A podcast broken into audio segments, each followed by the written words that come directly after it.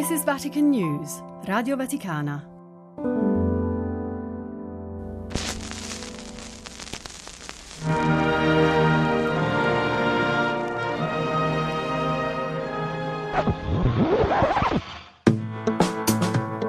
Laudetur Jesus Christus. Papale papale, il vocabolario dei papi. Figli dilettissimi, la nostra parola, la parola. Speriamo di essere ascoltati. E questo è molto bello, è molto bello.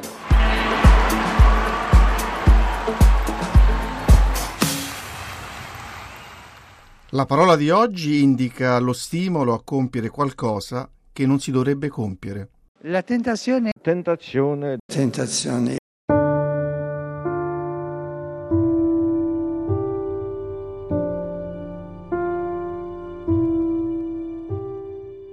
Deserto, oltre che essere luogo dell'incontro con Dio, è anche il luogo della tentazione e della lotta spirituale. Durante la peregrinazione attraverso il deserto, protrattasi per 40 anni, il popolo di Israele aveva sperimentato molte tentazioni e vi aveva anche ceduto. Giovanni Paolo II, udienza generale, 21 luglio 1990.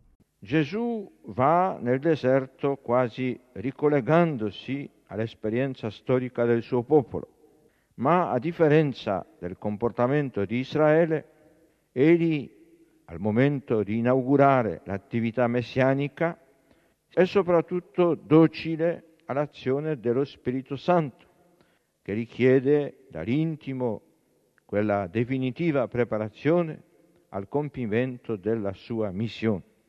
È un periodo di solitudine e di prova spirituale che egli supera con l'aiuto della parola di Dio e con la preghiera.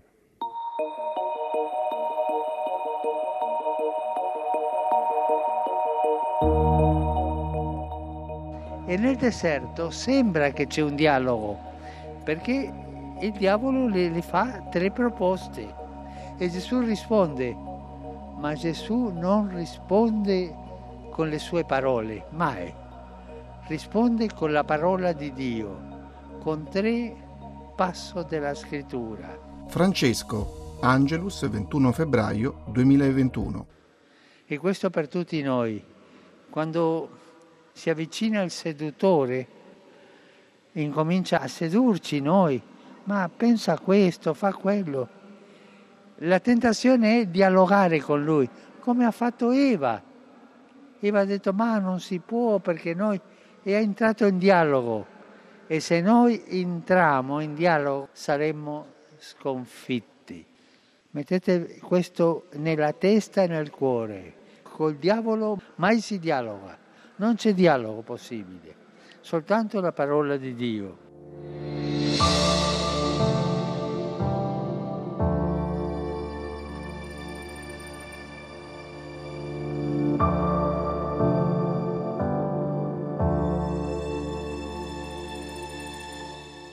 Riflettere sulle tentazioni a cui è sottoposto Gesù nel deserto è un invito per ciascuno di noi a rispondere ad una domanda fondamentale. Che cosa conta davvero nella mia vita? Benedetto XVI, udienza generale, 13 febbraio 2013. Nella prima tentazione il diavolo propone a Gesù di cambiare una pietra in pane per spegnere la fame. Gesù ribatte che l'uomo vive anche di pane, ma non di solo pane. Senza una risposta alla fame di verità, alla fame di Dio, l'uomo non si può salvare. Nella seconda tentazione il diavolo propone a Gesù la via del potere, lo conduce in alto, gli offre il dominio del mondo, ma non è questa la strada di Dio.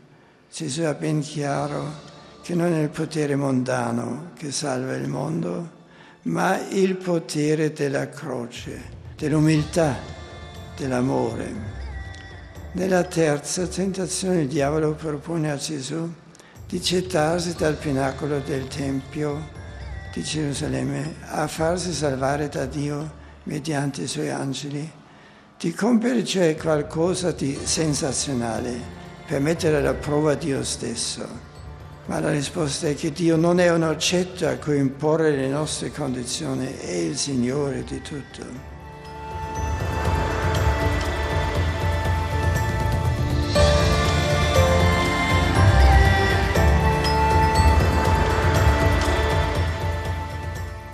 Qual è il nocciolo delle tre tentazioni che subisce Gesù?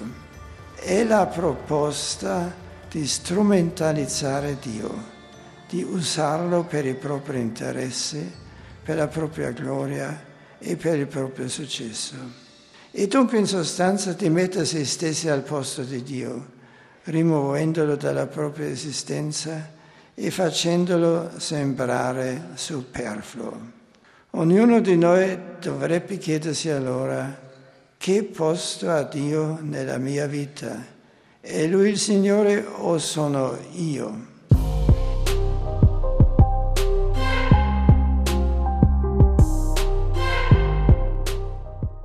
Ma si può veramente affermare che l'uomo abbia conquistato o sia per acquistare la piena autosufficienza?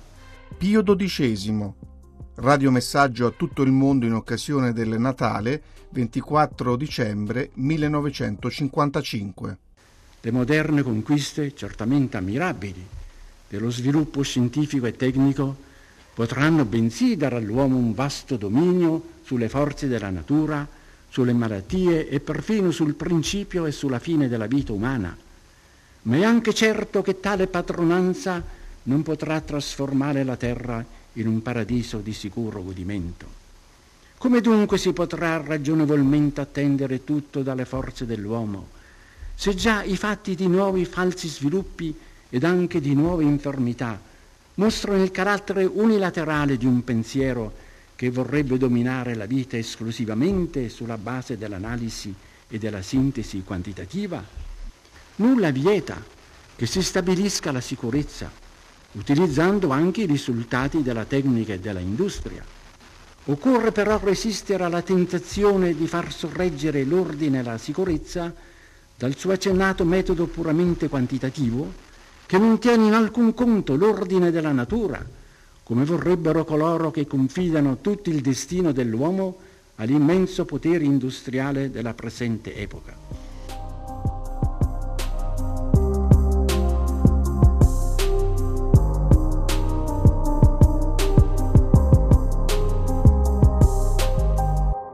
La tentazione non ha mai tanta forza contro di noi come quando ci trova oziosi. San Francesco di Sales. Papale Papale, un podcast a cura di Amedeo Lo Monaco, con la collaborazione di Benedetta Capelli e Fabio Colagrande. Voci dei Papi dall'archivio editoriale multimediale Radio Vaticana. Pium! Ioannis vigesimi terzi. Paulum sextum. Ioannis Pauli primi. Ioannis Pauli. Benedicti decimi sexti. Franciscum.